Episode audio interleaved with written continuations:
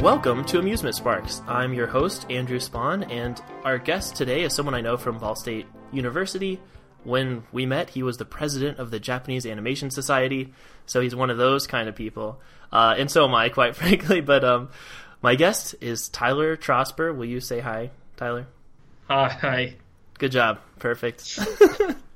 The main reason why I reached out to Tyler to be a guest on this show is I remember his work with the Japanese Animation Society back in the day in college. And, you know, people who generally organize student organizations are really passionate about their topic. And I know he's a passionate guy about a lot of different topics. And one of them, which I tend to see on your Instagram all the time, relates to a video game that I had as a probably middle schooler, maybe an early high schooler, called Xenosaga. And it was really an interesting video game. I don't know why I bought it. I just liked the cover art, but I had never heard of it before, which is how I bought a lot of my favorite albums in, like, video games of my life, is like, I have no clue what this is, but I'm buying it. And I made some amazing discoveries in my life doing that. Like, I kind of missed those days, because now I have to, like, read 10 reviews before I buy anything. What's your history with the Xeno series? Oh, gosh. I think it was back in middle school.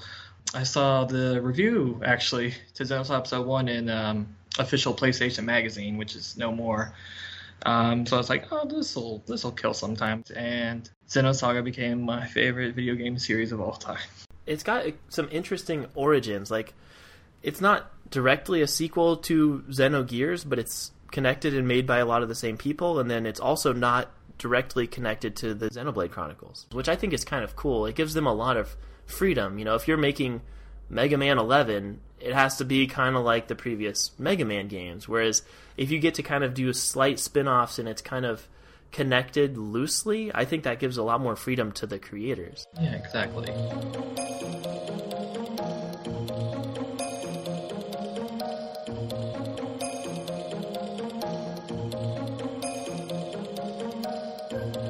So, the first game in the series was Xenogears, which was created by Squaresoft, which was they're still around. They produce a lot of role-playing games, RPGs, especially ones in the genre called Japanese RPGs, or JRPGs, and they're very famous for these games, like the Final Fantasy series.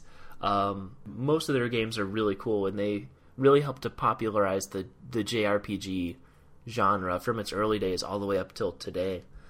And I guess that the creator of this series, Tetsuya Takahashi, is that right? Yeah, that's right. Uh-huh.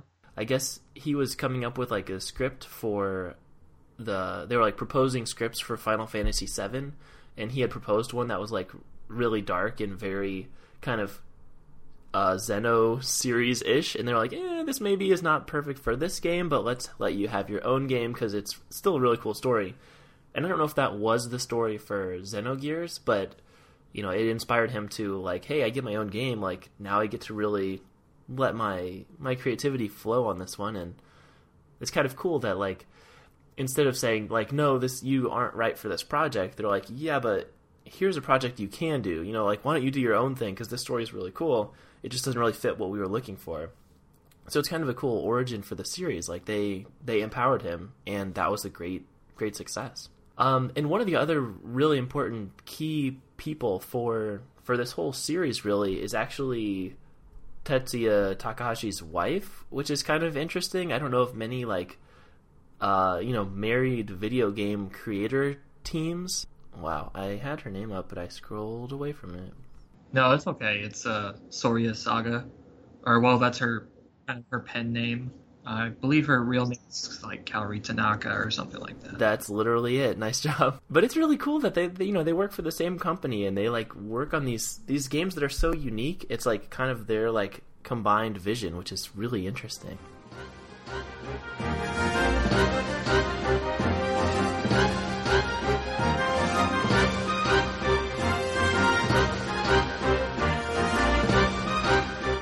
So when we're approaching this as a theme park, like we just said, they're not all directly connected. Even within the same series, like the Xenoblade series, none of them are direct sequels to each other, which is kind of interesting. So for making them into a theme park, we get to kind of pick and choose what we want to out of these three connected series. At least that's the way I think we should approach this, because it gives us a lot of freedom. Just like the creators of the series, they get to kind of pull from what they liked from their previous works and, you know, maybe focus on what their favorite things were or what they wanted to explore more. And we get to kind of do the same type of thing right here. It's exciting. Wait, that's kind of a daunting task. It is a daunting task. You're right. There's so much to put into these. But yeah, I mean, as you said, Xenogears and Xenosaga are probably like the most related, like aesthetically, because Xenogears started off as a planned 6-part epic, but it got cut short to just Xenogears Episode 5, which is weird that they went with that. But yeah, it's almost like Star Wars. You know how it was just called Star Wars at first, and then eventually it starts saying Star Wars Episode 4, and you're like, wait a minute, this is the first one. How's it? Which is kind of cool because it immediately makes the audience wonder what came before. You know, like if it was just called Star Wars all the way through, there might not have ever been a prequel trilogy. But just putting in that little thing that says Episode 4, now it's like, well, where's 1, 2, and 3? I need them. I gotta have them. So that was kind of cool that their first game is revealed to be, you know, the 5th chapter, and they never really went back and made the first 4, did they? Or is that covered? They released a like an art book called Xenogears Perfect Works that kind of like vague details about what the series overall was going to be like, but Xenogears is like the only one from that series. And then Xenosaga, well, because the team that made Xenogears left Square and established Monolith Soft, and Monolith Soft's first game was Xenosaga, which was yet another 6-part planned saga, just like Xenogears.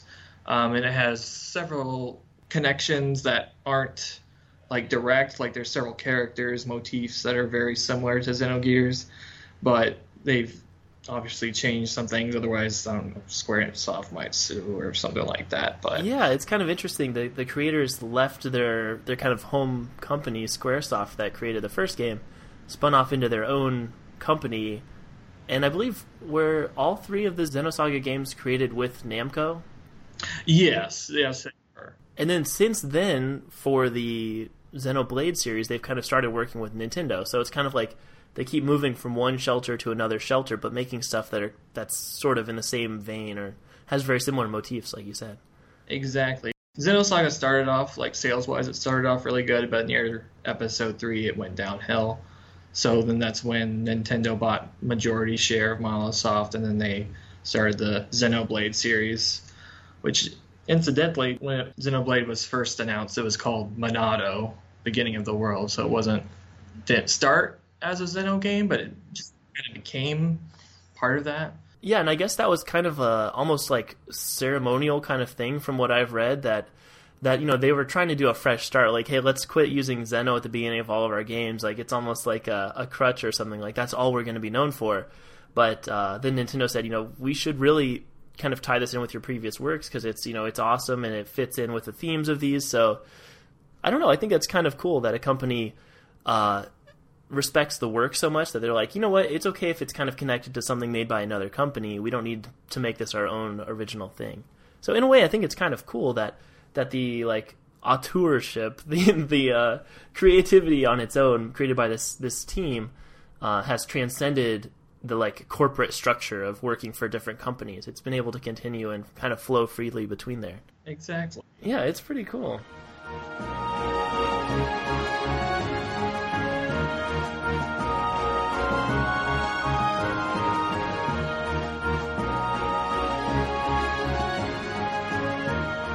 All 3 of these series, from my perspective of not being someone who's played every single game, but they all have really cool weaponry in space, some kind of Japanese RPG-based combat of some sort, and then a lot of times there's really cool giant robots, which is something I'm always attracted to. Yes. Yeah, they're super cool, and they've been used to varying degrees of success throughout the series as far as like integrating them into combat and stuff. But from an aesthetic perspective, there's going to be giant robots, giant swords, and cool-looking weapons, and they're all sci-fi, would you say? Although they kind of all have sort of references to fantasy, the fantasy genre as well. Yeah, because I think, well, Xenoblade especially, but even and Xenogears as well, it tends to blend both fantasy and sci-fi together. Mm-hmm. And then Xenosaga is just kind of its own sci-fi thing in the middle. Yeah, that's true. I for me, like, when it's purely sci-fi, it feels very, like, sterile and very, like, the Star Trek episodes when they stay on the ship the whole time. Like, those are very sci-fi to me. And then, like, once you start, you know, discussing things on specific planets and, like, you're more bound to planets and different species, it feels more fantasy in that. At least to me, that seems like where those things kind of start to change a little bit. Yeah, and then that kind of reminded me, because like with the second Xenoblade game, Xenoblade Chronicles X, it was kind of, I mean, it was more, in a sense, more like the Xenosaga series is like mostly sci-fi, but it was like on an alien world, and you were like discovering things, and so it almost kind of had a Star Trek vibe to it. Yeah, that makes sense. And I'm not saying that, you know, Star Trek's horrible or anything, but I'm saying that's there's like kind of hard sci-fi versus like sci-fi and fantasy are kind of different things. Yeah.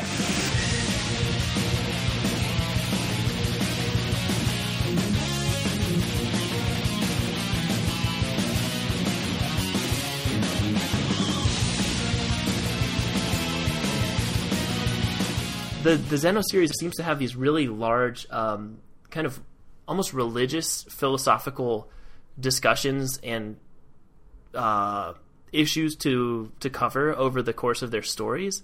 So they have super rich, very intellectual stories compared to a usual JRPG, which is just kind of like, this is the bad guy, let's go fight him.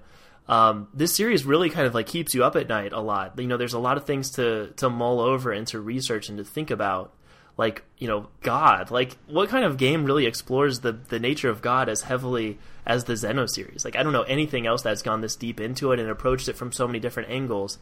But there's so many interesting things about the creators of the universe. It's pretty fascinating. Exactly, and especially because at first, like, the Xenoblade series didn't seem like it was, like, as deep with its philosophical themes. But once you get into, like, the beef of the game, or any of those games, they actually are still quite heavy with their philosophical content. Like, I just beat Xenoblade Chronicles 2 last night. And, oh my gosh.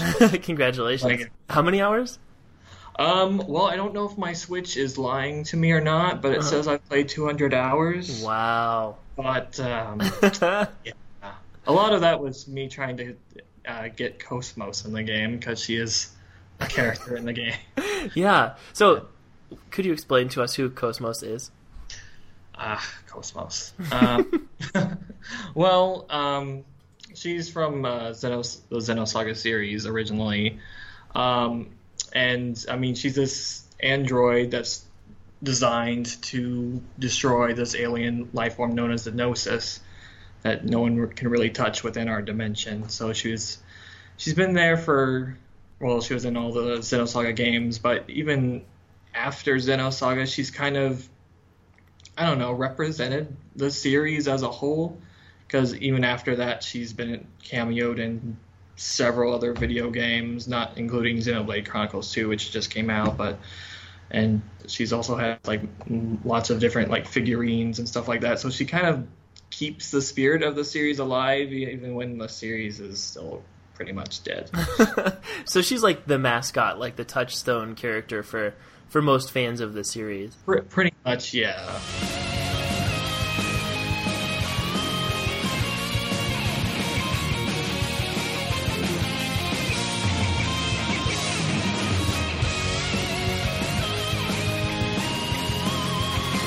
All right, so when we start thinking about a theme park, like, it basically needs to be, for the most part, confined to one physical location. You know, like, this series takes place over like thousands of years and across galaxies and stuff. Like, it's a pretty grandiose kind of thing, which I'm sure that they're working with this, you know, at the Disney parks with how to incorporate Star Wars, when it's like, this is like literally all kinds of different, like, galaxies and everything we have to incorporate into our existing plot of land. It's kind of funny almost. But a lot of the series is, you know, on spaceships and then on various planets. I'm really intrigued by the Xenoblade Chronicles, the first one. Is that the one where the whole, like, landmass is basically those two giant titans? Yes, they're basically two giant dead gods. That's so crazy. So I've played this game. It looks amazing. I really have been trying to track it down because I actually do want to play through especially the Xenoblade series now. It looks awesome. But evidently, like, there are these two giant gods that were fighting on this planet that's all water, and then during the, like, final blow of this battle, they both, like, got frozen in time, and then life started to form living on top of them. So, like, a lot of the game takes place running around on top of these giant characters. It's so cool, these giant dead god things.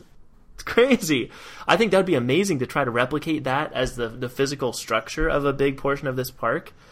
It would just be crazy, like these huge, icons, these huge, I don't even know how to describe it, because there's very few other, like, landmarks that are a living, or formerly living creature. It's crazy. Yeah, I think it definitely would make an interesting park design, especially even in Xenoblade 2, because it also takes place on, like, the multiple bodies of titans. As well, but yeah, I think those Xenoblades would make a great setup for a park. Xenogears and Xenosaga, not so much. Yeah, but those two would be harder to wrangle in. Although we could kind of have, a lot of the kind of storylines that you'll see in these series revolve around, like, basically restarting the universe or kind of alternate dimension kind of stuff. I mean, it's sci-fi, so it's hard to avoid those very appealing, very, like, fascinating possibilities. So it'd be kind of cool if we do, like, there's various dimensions. Like, there might be, like, a dimensional rift, and then that area represents Xenogears. Like, something like that. They can kind of be split up and kind of quarantined so that everything can still be canon and still be, like, kosher. Like, this part is only the Xenosaga part. It's not like Super Smash Bros. Or something where we're just, like, taking toys from different areas and combining them together. It's like, well, here's this one, here's this one, here's this one. I don't know. We're allowed to mix them, of course. Like, you and I are the creators of this thing. It's totally fictional, but that might be kind of interesting, keeping them totally separate or making a storyline of where, these kind of universes are colliding, and so the characters are kind of crossing over into one another.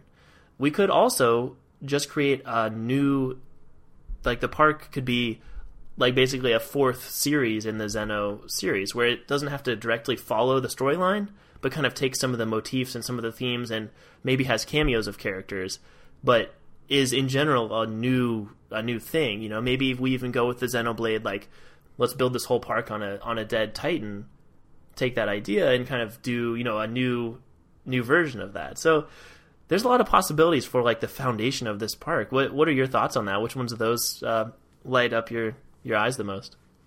Well, because I've been thinking about it, like, with Xenoblade 2, because, it's basically several titans that are, like, circling around, like, a giant tree, which is the World Tree.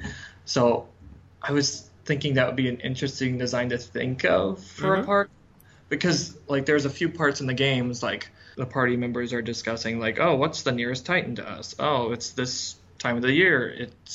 This titan's the closest one to us. So I'm like, I don't know how logistically this would work, but what if, like, in the park, you're on this titan? It's like, okay, what titan's going to be closest to us next? And we can go to that area of the park next. But wow. I really love that idea, that the way that you just described it. So it's almost like a small-scale solar system, right? Things are just kind of, like, revolving around it. Yeah. That'd be a fascinating setup. And just the, like, world building that immediately adds to the storyline. Exactly. It's almost like if your country was always revolving around, and so, like, sometimes you could visit Spain really easily because it's, like, really close by, and then other times it's all the way across the planet. That's fascinating. So as far as doing that on a smaller scale at a theme park, I think that'd be really cool. It does, logistically, that's a little bit difficult, like, making huge vehicles that you can build attractions on and stuff. But I think, it could be done. I'm sure someone's thinking about stuff like that. So, yeah, let's just go for it.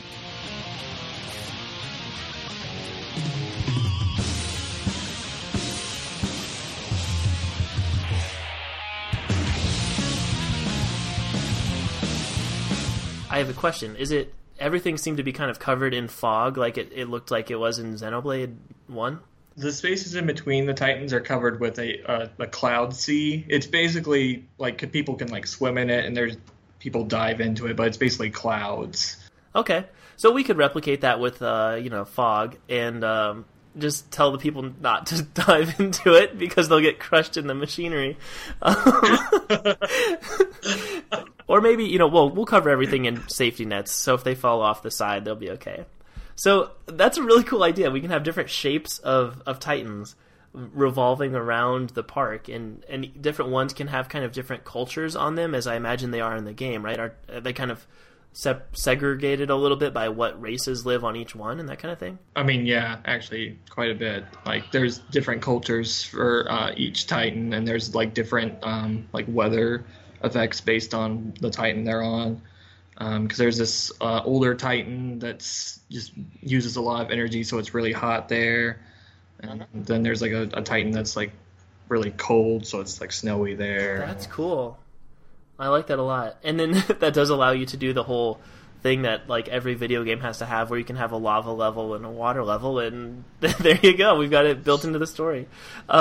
That's really cool, and I think, isn't one of the main goals of the game to reach the tree in the center? Like, that's one of your objectives? Yeah, they're trying to get to the World Tree and go into Elysium, which is this promised land or paradise place at the top of the tree.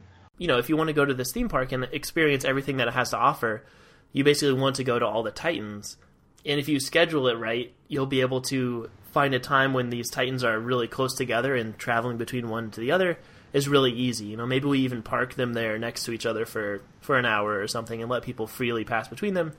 And then basically you're trying to plan your day around a way to get to the World Tree in the center. That sounds pretty cool, and that way you could get to all the attractions that the park has to offer. Yeah, that would be cool. It would give a goal, an overall goal to...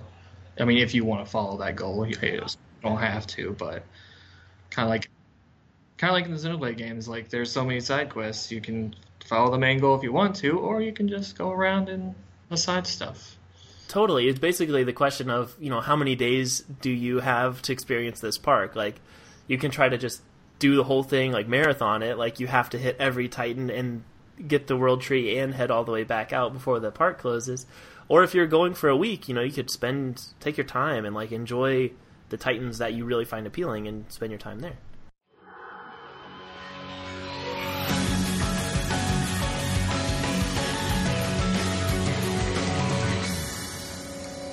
One of the concepts that's really like grabbed me and like made me really want to get into the Xenoblade series is like the blades themselves.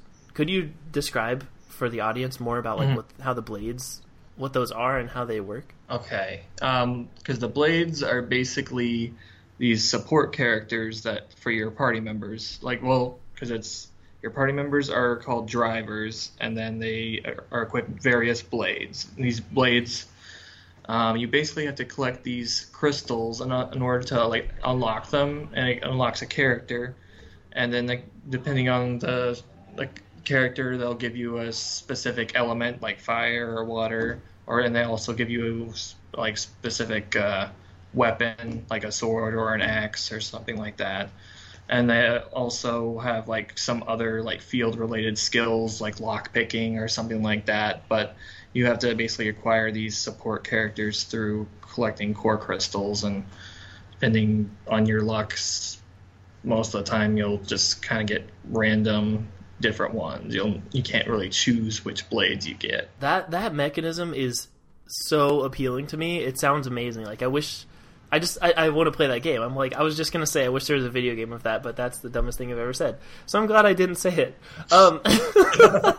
But that is so cool. So basically you find a crystal, and it basically gives you like a new character and a new weapon at the same time, and there's a certain random element to it. So I love the idea of like the park guests being the drivers, where they're basically the ones who can kind of absorb these crystals, like unlock the blades. Like, that sounds so cool to me, and not everyone's going to have one. Like, you kind of have to earn your core crystal, and then once you do, you get this kind of random you know, you randomly get rewarded with a blade, you know, like a character who can like follow you around and support you, and also a cool new weapon. So I think replicating that in the park as best possible would be amazing. You know, they could be foam weapons, and maybe it's not something you get to keep, you know, it's just like, you'll turn this back in when you're leaving.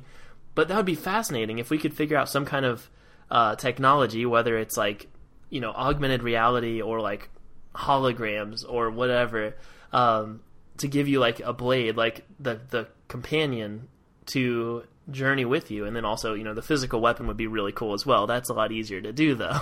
Yeah, it'd be cool if it was like they give you like some type of like AR card or something like that. So would you get these core crystals from like different attractions, or would it be like some type of... It could be either an attraction or kind of a combination of things. Like, you know, maybe you have you meet a character and they offer you a side quest, which is to go to this other Titan, find this attraction and complete it, and then come back. And then they're like, okay, well, you know, thank you. You did whatever storyline element to help me out. Here's your reward, is this core crystal.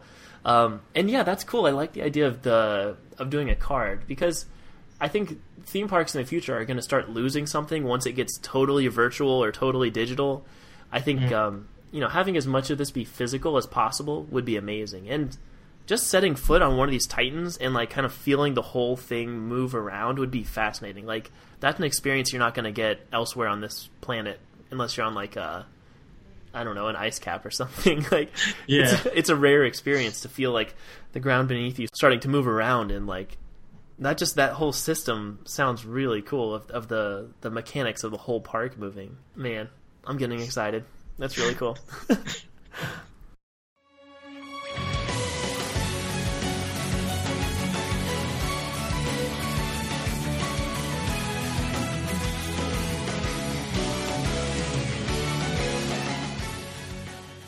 Okay, so Xenoblade Chronicles 2, sorry.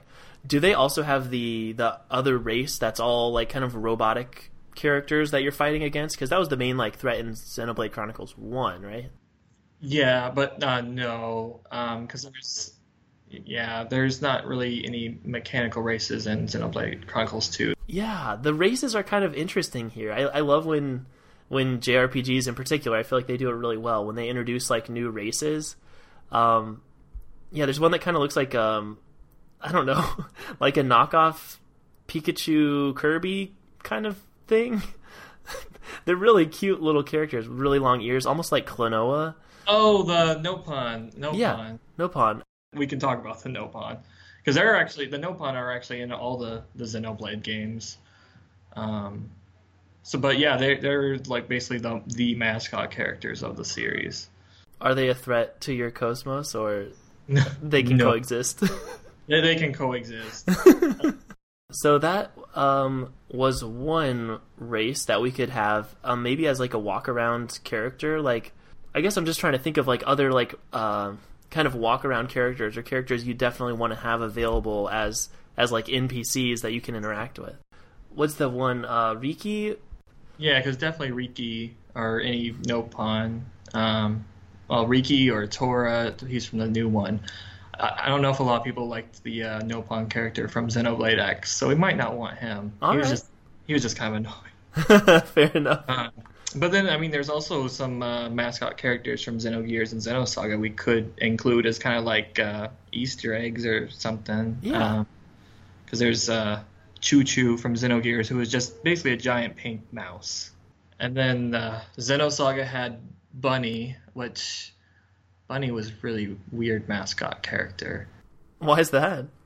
Well, because Bunny, like from the front, looks like a totally normal mascot character, but if you turn Bunny around, he has this like really evil, disturbing face on the back of his head. Oh man!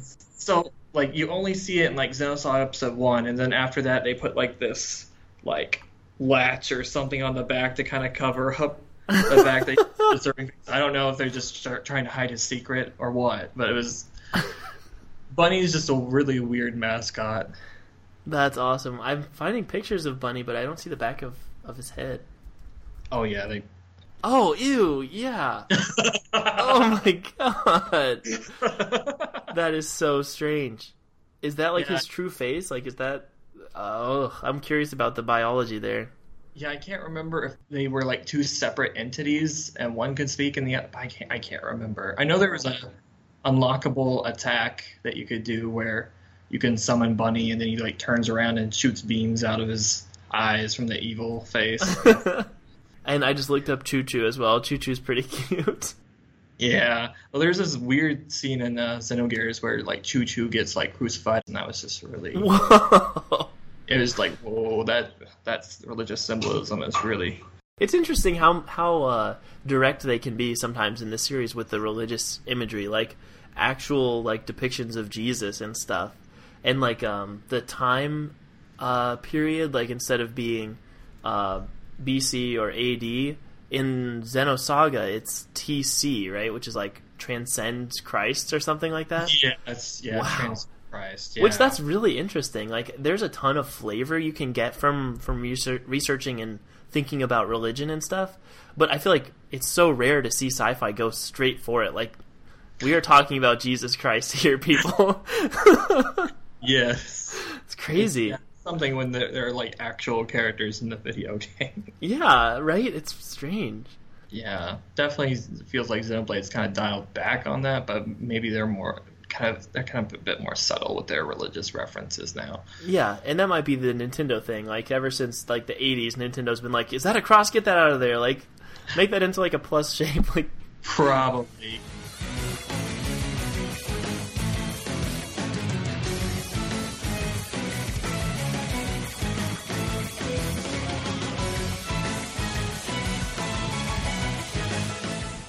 All right, what other races do we want to include? Like, we need to, like, figure out a way of making animatronics or, you know, costumes that our employees can wear to, like, to walk around. Because the main race is Homs, right? They look and act a lot like humans. Yeah. But technically they're not. What else do we need here? The Hyentia? Is that how you say that? Yeah, Hyentia. Very human-like, and then has kind of like wings coming off the sides of their heads. Yeah, they basically have wings on their heads. That's cool. And are they like decorative, or like can they actually fly with those? I think they're mostly decorative. Yeah, that's a strange race, but that's an easy, you know, like you clock in for your shift and put your funny hat on, and you're good to go. Like, yeah, that would be really easy to do. It's an easy prosthetic for sure. Yeah, because then. Yeah, because in the first Xenoblade, they didn't like have a ton of different races. Because they had the Homs, the Hyentia, the Nopon, and whatever the creatures on the Mechonis were called. Yeah, is it just Mechon? Mechon, yeah, the Mechon. And those were just kind of robots, right? They kind of remind me of like the Heartless from. What is that game called? Kingdom Hearts. Just kind of their motif and like the decoration on them is kind of similar. They're like black with this kind of ornate silver and blue and gold decorative things. Like the mech designs are different. Like they're really kind of creepy looking. Like they have a lot of like spindly legs and stuff, but just the textures on them are kind of Heartless-ish to me. The two titans from Xenoblade, one of them is mostly populated with Homs, and the other one is mostly these Mechons, right? Like yeah, the yin and yang kind of thing. Exactly, because it's the Bionis, which is like the biological one, and then the Mechonis for the mechanical one. That again is very direct with the naming scheme. You know, it's not like this one's an allusion to life, and then this one's an allusion to robots. It's like no, it's Mechonis and Bionis. Like get it? It's robots and people. I mean, robots and life. It's they're pretty direct, but I mean, it still allows for a lot more thorough delving into the philosophy behind those things. When you can just like lay it on the table, like we're going to be talking about life versus robots. Once that's just cut and dry and stated, you can move on from there and get into the more interesting philosophical story beats. This is just like an interesting little like trivia bit that I encountered that I thought was really cool. Like. I guess one of the first things that kind of sparked the idea for the whole Xenoblade series was the creator like made these two like sculptures of the Titans fighting, and then from that it was like, well, hey, let's tell a story about these two characters, and that's just fascinating. Like, how cool is that? That was basically like one art piece that started the whole, well, I guess the whole third series, the whole Xenoblade series. Exactly. I mean, yeah, it was definitely an interesting way to, like, start something. I mean, and those games have really interesting settings, especially the first one. Just being, like, living on top of basically the god, which is really interesting. Yeah. And I hope that we can kind of translate that into the park. I think that would be so fascinating if we can find a way to make it look like that. Like, instead of... I mean, it is basically just, like, some big robots moving around a circle, but making it try to capture the essence of the Titans in their scale and their design as best as possible would be so cool. Like, it could be a really fascinating and just visually beautiful park for even people who aren't interested in this series particularly. Like... it's just a breathtaking series. Some of the design elements are like, holy crap, that is really interesting looking and really beautiful, regardless of the storyline. It's some really interesting design work that's gone on here. Yeah, exactly. What are some of your favorite things to, like, look at from this series? Like, what are some of your favorite visual elements that you want to make sure we get into the park? So for, like, Xenoblade 2, like, several of the Titans, depending on where you are, you can actually see, like the head of the Titan. So if we could see, like, a large animatronic Titan head or something in the distance or moving around, it'd make it feel like it was more of a living creature, I guess. We don't have to necessarily build the full body. You know, it's almost like puppetry or whatever. You really only need to show the parts that the audience are going to see, but adding more details, yeah, like moving parts and stuff. Like, you could kind of see things moving behind the fog or the smoke or whatever we're going to have to kind of obscure the bottom of this. That'd be awesome. That's a great idea. One of my favorite places in, like, the first game is called the Satoral Marsh. I don't know how you would implement that into, like, a park, per se, because It's just, like, the beauty of that place is just, like, when it gets nighttime, and it's just, like, there's mist all around. It has this really tranquil music, and the trees are are glowing, and it's just, yeah, it's just really nice, like, visually, and just, it's very serene place, which I don't know if something like that would fit within a park or not. I think so. I think you need to have kind of like those like places where you can go to just kind of rest and, like, you know, maybe get some food or whatever. That sounds like a beautiful backdrop for pretty much anything. That's really cool. And I guess in the Xenoblade series, like, there is, like, a realistic, like, day-night cycle, like, you know, the sun goes up, sun goes down kind of stuff. So it'd be kind of cool if at nighttime, I guess in the games, like, the monsters get a little bit harder, so, like, things get a little bit scarier at night, which is something I really appreciate about playing Legend of Zelda Breath of the Wild. It's like, you do, like, want to follow your kind of human instincts of, like, going somewhere safe or going by a fire at nighttime. You don't want to be out in the wild. So... if we do add some kind of, like, combat element to this, it'd be kind of cool if, you know, the really hardcore players want to go out at night to fight these tougher monsters, and then, you know, maybe the rest of us just kind of want to go be safe somewhere, just take a look at these, like, these beautiful natural locales and find somewhere safe with other humans where you can just kind of relax instead of having to be on guard all the time.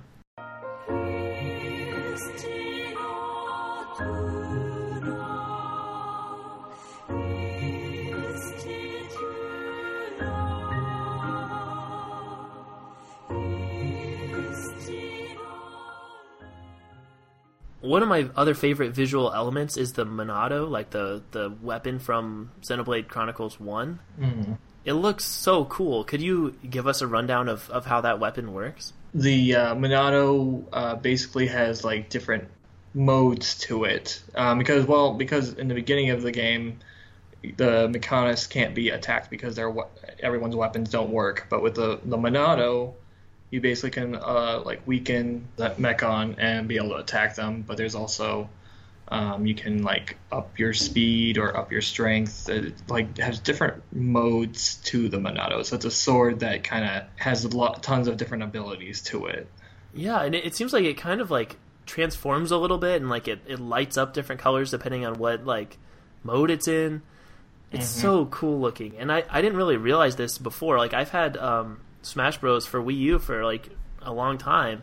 I never knew what game Shulk was from until researching for this episode, and then, like, I watched some gameplay footage of his weapon and, like, the way it changes, and I was like, I literally never noticed that before. It is so cool. that in Super Smash Bros, like, his weapon actually goes through these different changes. It's pretty cool. Yeah, that was a really nice touch that they added. Yeah, for him, Shulk, in that game. So yeah, it's just a really iconic looking weapon. It's really beautiful. Yeah, and I've seen some people like recreate it in like cosplay, and it's like, wow, you guys are really, really talented to make something like that. No kidding. And so I think we should put our best designers on the weaponry that, any of our drivers who actually get like a core crystal can get. Like, we want those weapons to be like really top notch, like easy to carry, but also looking super cool and adding as many little technological details as possible. Like, if it lights up different colors, like, I'm sold. That's so cool. Do we want to have like combat in here? Like, do we want to have kind of like a LARPing or live action role playing kind of area where you can like fight some kind of monster, or do we want to do that almost like digitally? Wow, I know I just asked you a question, but that question like evolved into an idea of I've just been kind of like craving the like mech flavor from Xenogears and from Xenosaga. Like, the giant robots are so cool. So this is just like an option we could choose from, but maybe there's kind of an area that's like, it looks like a mech, and like, so you climb into it and then basically like you play a simulation, like you're fighting monsters and stuff. So that might be an interesting way of keeping the reality of the situation. Like, if you want to fight, go into that mech, and then you'll take like a simulation where you go fly off somewhere and fight somebody, so that your physical human body who's at a theme park isn't getting like beat up by robots. Like, that's not what we want. That seems dangerous. But yeah, what are your thoughts on how we could represent combat in this theme park? Yeah, I mean, that sounds like a really good idea itself. Because, I mean, Xenoblade X, you could actually pilot giant robots in that. Oh, cool. Which were really awesome, even though it took you like 50 hours to get them. Because I love the idea of an actual, like, if I go to this theme park, be able to, like, carry around this really cool, huge sword and, like, go fight some stuff.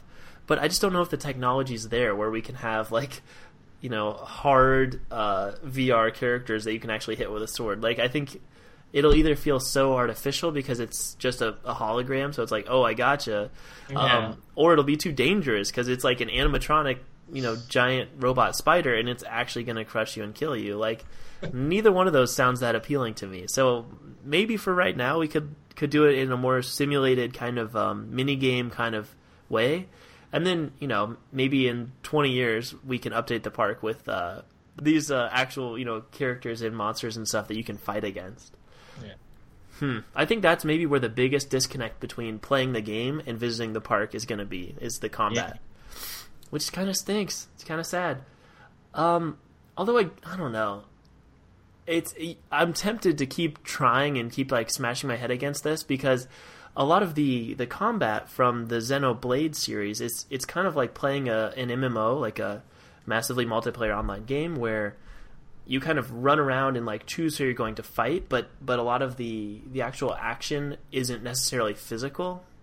It seems like so like fantastical and like larger than life, where it could be done really in a fascinating way using VR. Like, if you have a VR headset on, you swing the sword and like it shoots out, all the cool like magical energy everywhere, or you can launch all the projectiles, where the actual human's not in danger of getting smashed by something. Like, it can all be kind of going on around you and still be immersive. Yeah, because the Xenoblade combat's, I mean, you're kind of, it's pretty passive besides like doing your like special attacks, because there's auto attacks involved. Yeah, so maybe that might be a way of doing it, is have it in VR where you put your headset on, you have your weapon, and then depending on, I don't know if it's going to be like hand gestures based, or maybe you have different buttons you can push to control the different abilities.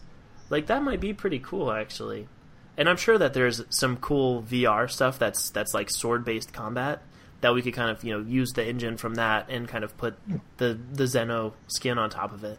Especially if you have a character who uses projectile weapons, like, that's definitely something that you could replicate in VR very well, I think. Just the swords. I want to touch the swords. I want to use the swords. They're so cool looking. Oh, man.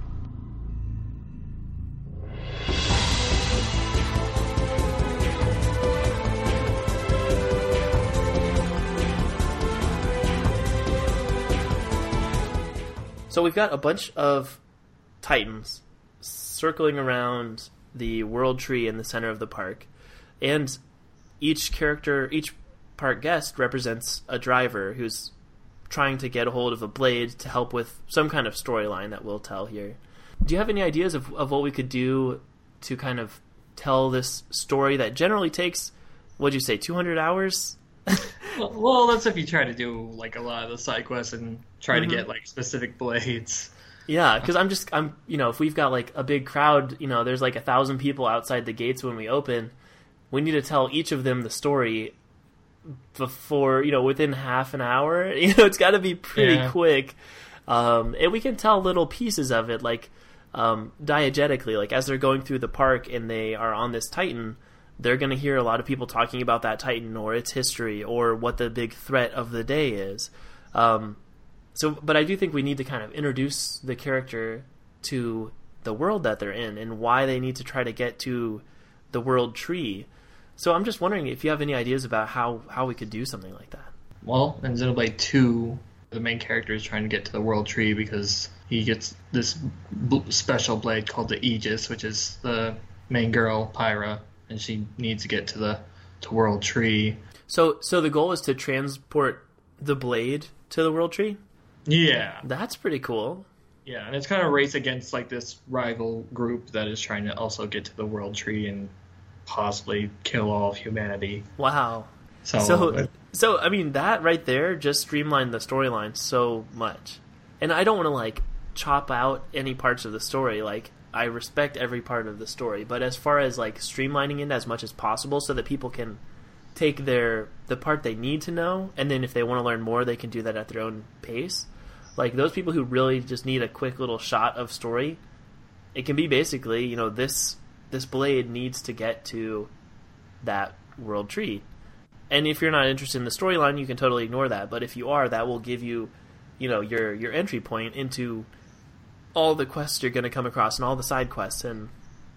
And the idea of that you need to go find a core crystal so that you can get this blade. I think that's kind of an interesting storyline.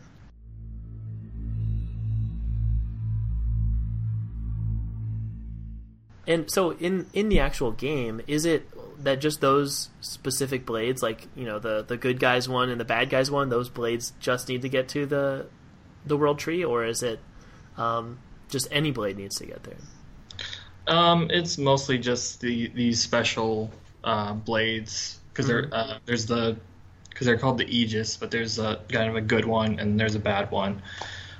So it's kind of a race between the two different groups to get to the World Tree, the top of the World Tree. Yeah, Elysium. So that could be kind of a cool mechanism if we want to make the whole park take place in the same story. You know how the core crystals, like when you get one, it gives you kind of a random blade. Maybe one park guest per day will get the good Aegis, and one park guest per day will get the bad Aegis. And they have to try to take it to the top of the World Tree, and whichever one gets there first affects how the storyline ends for that day. You know, I know that's kind of like melting down this huge story into like a sporting event, but I mean, there are similar things there. You know, we have this thing, we need to take it over there before they get their thing over there. Yeah. Well, I guess it would be kind of disappointing if like it's a like, say 300 people get into the park and only like one person is it. Yeah, that's a good point. And honestly, the chosen one probably wouldn't have that much fun either, because now they have to like just, you know, beeline over there, and I'm sure that they would run across people like other park guests are just like, no, you gotta go, like this isn't joking, like this storyline is bigger than just you, like I know you're the chosen one for the day or whatever, but we want to win, so you have to go do this. We could find a way of kind of measuring a park guest's interest in the storyline in the series, and only those who are like, yes, I really want to play this for real, they are the only ones who are in the pool, in the running for finding that rare blade. I like that a lot. Maybe it's people who have been to the park before, like you have to have been a park guest before, you have to have like filled out this survey, and then we know that you're a pretty diehard fan of this park, and so now you have a small % chance every day you come here of being the chosen one.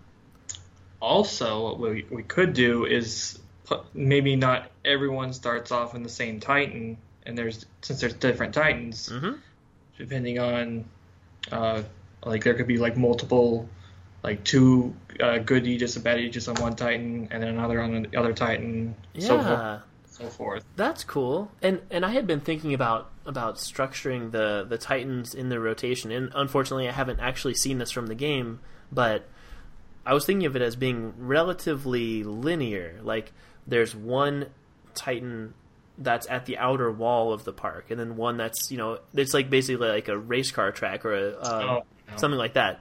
But if we have them more elliptical, where they kind of come and go, and maybe each Titan goes by the kind of entrance to the park once mm-hmm. or twice per day, that makes a much more interesting and dynamic park experience, because if you get there at 9 a.m., this Titan is right where you can walk onto it, whereas, at 11 a.m., there's a different one you can walk right onto. So it immediately starts your experience off totally differently, because you start on a totally different part of the planet of the storyline. Yeah. That's very interesting, yeah. And then maybe every hour, you could have a new chosen one. That's awesome. All right, that's developing. I like it. The World Tree, is that a heavily populated place? Going into details would be massive spoiler. Oh shoot. Okay.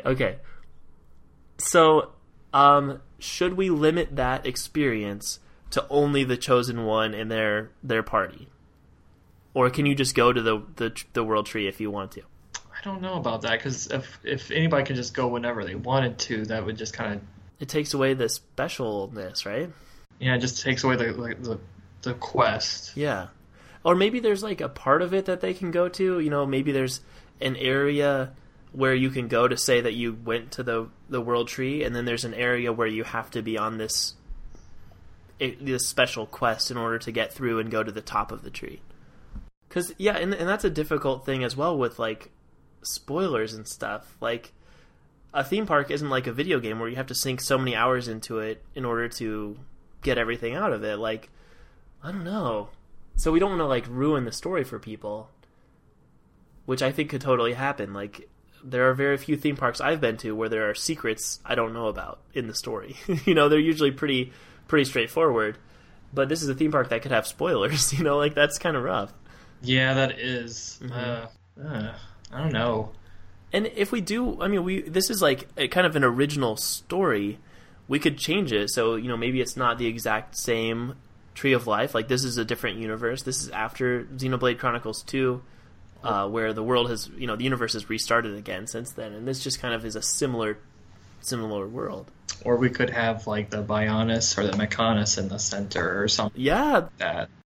Maybe let's just change it. Not have the World Tree in the middle. Okay, I'm totally. And it doesn't necessarily have to be Bionis and Mechonis. It can be kind of a similar beings. It's another kind of Titan. Or maybe it's just a really big Titan in the middle, like a new one.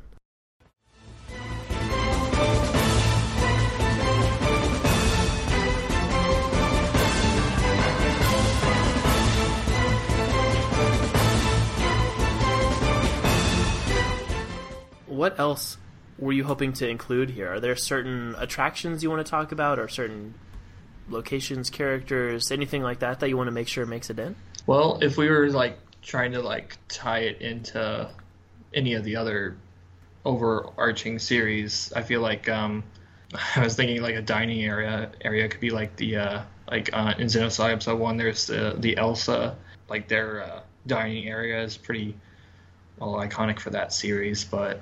That'd be something if we had a dining area. It could be the Elsa bar from Xenosaga Episode 1 or from the Xenosaga series.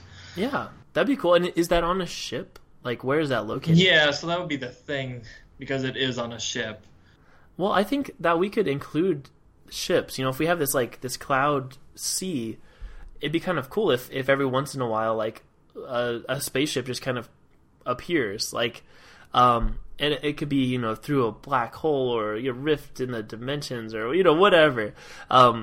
These other characters and other ships could make appearances from the other games, which would be kind of cool. And maybe that one's just always there. You know, like this is a whole new universe. It's not directly tied into any of the other series, so we can reference whatever we want to. True. So yeah, maybe somewhere near the middle of the park, there's just this ship that's always there, and there's like, you know, there's dining areas in there and stuff like that.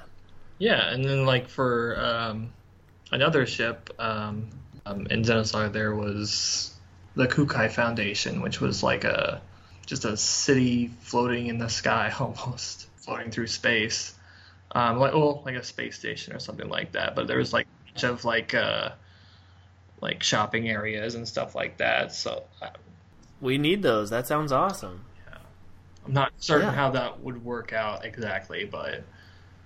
Yeah, we could say that it's crash landed on this planet and it's floating in the cloud sea. Yeah, there you go. Yeah.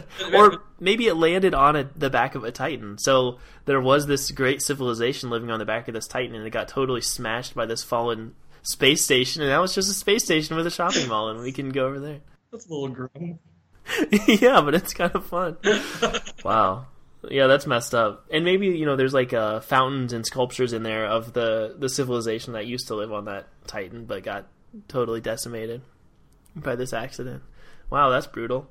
What about technology? Are there any certain like pieces of technology that the characters of these games interact with that would be helpful for us? Like, because we probably don't want to just have like regular TV screens filling people in with a story. Like, we want it to be a little bit more diegetic or feel like it's within the world, you know what I mean? Is there any kind of like specific pieces of technology that could be useful in our storytelling?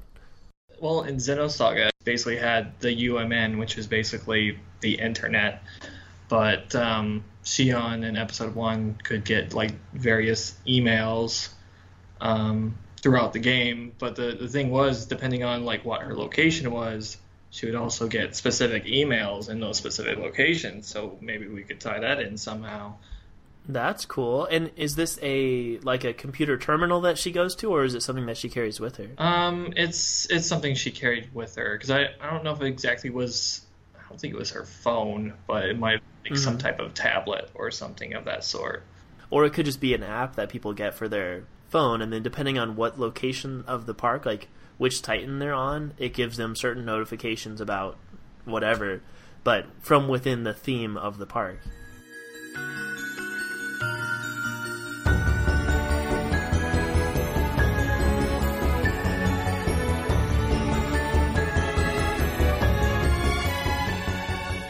Are there certain elements of these universes that you feel are underrepresented in what we've talked about so far?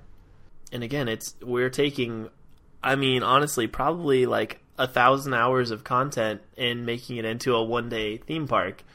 Like, we're going to do some injustices here just by the nature of the prompt. But I don't know, if we're doing broad strokes, what else do you think we need to include?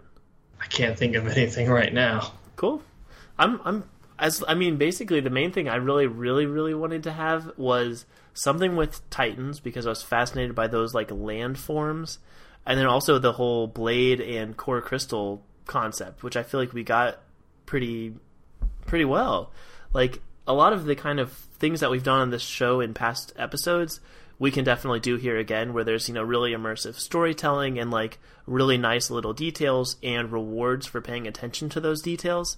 You know, like the kind of like collect-a-thon type of things. You know, if you collect all of these little widgets throughout the park, then you can trade those in for a certain like rare core crystal or something like that, which would be kind of cool. It also might be kind of neat to take the sort of modern arcade technology that kind of follows you along, almost like a save file, where, you know, maybe you're leaving the park, you have to hand over all of your weaponry, and they give you a little card that keeps track of your character's progress.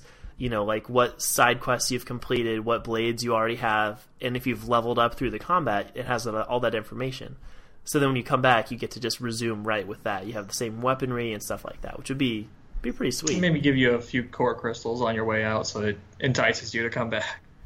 That is a good technique. There you go. I love that. And the whole like kind of random element of the core crystals is a really interesting thing I think people would get into. It's like collecting, you know, blind boxed toys or something. Like, I know this really cool one's out there. It's only a 1% chance of getting it, but I really need it, you know.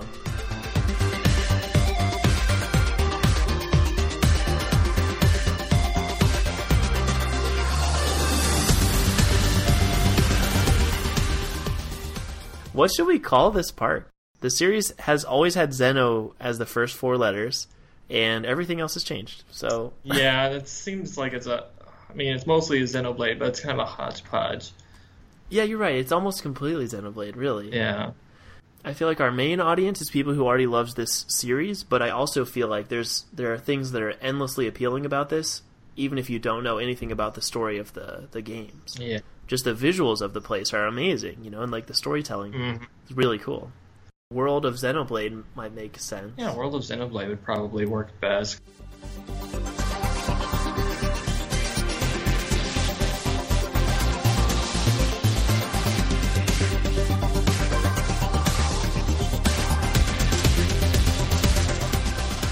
Well, I think this sounds like an awesome park. I would super, super love to go here. And Tyler, the audience loves you. Is there a place they can go online to learn more about you? I mean, I have a Twitter account at KOS-MOS Chaos. KOS-MOS Chaos, huh? So you really do like KOS-MOS. Yeah. I mean, as you can tell, I'm a huge Xenosaga fan. Xenosaga is my life. I write articles for Operation Rainfall, like both news and reviews for video games and stuff. I did not know that. That's really cool. I came across that, like, that name came up several times in my research. Operation Rainfall. What is that exactly? It started out as a kind of a fan campaign to actually get Xenoblade Chronicles, the original game, released in the West. Because originally the game was announced, and then it came out into Japan, and there wasn't any like news about it coming westward. So a lot of people got kind of riled up, and the Operation Rainfall was formed. It was kind of like there was like an RPG drought on the Wii, like the Nintendo Wii. So this was our operation to bring a rainfall of RPGs to the Wii.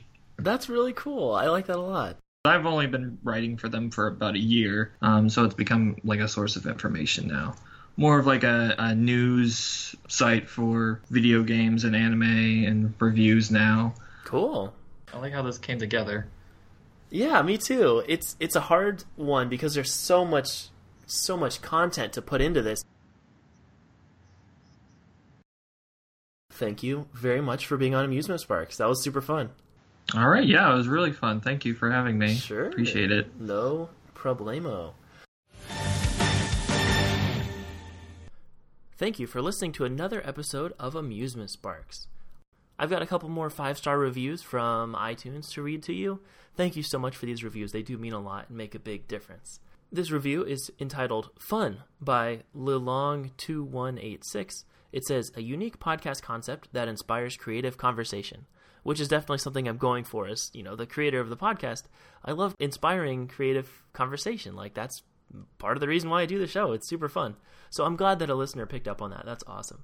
This review is entitled Unique Idea by Sir Jung. It says, this is a super fun podcast that's unique in its idea and execution. It's not just a mindless ramble, but instead goes into a lot of information for the background topic chosen for the episode. Give this one a try. So, hey, listen to Sir Jung. I mean, obviously you already did, but hey, maybe send this to a friend or a family member or somebody. Cool. Okay, last one. This review is entitled, OMG, Super Original. It says, can't believe a podcast like this exists. Every show in amusement park is designed after a popular IP. That's crazy and I love it. Thanks, guys. And that review is from R2Deepu. So yeah, thank you so much for these reviews. Leaving a review is super helpful. Also, joining the conversation on social media is amazing as well. You can look up Amusement Sparks on Facebook, Twitter, Instagram, and we have a subreddit. Our next episode will be coming out February 19th, and that'll be our remodels and renovations from Season 3, which includes Nickelodeon, Mega Man, Capcom, Spider-Man, and Xenoblade. So 5 awesome parks, and it's just going to be really cool to go back and revisit those. Stay tuned for a little bit of bonus content at the end of the episode. Have a great week. See ya.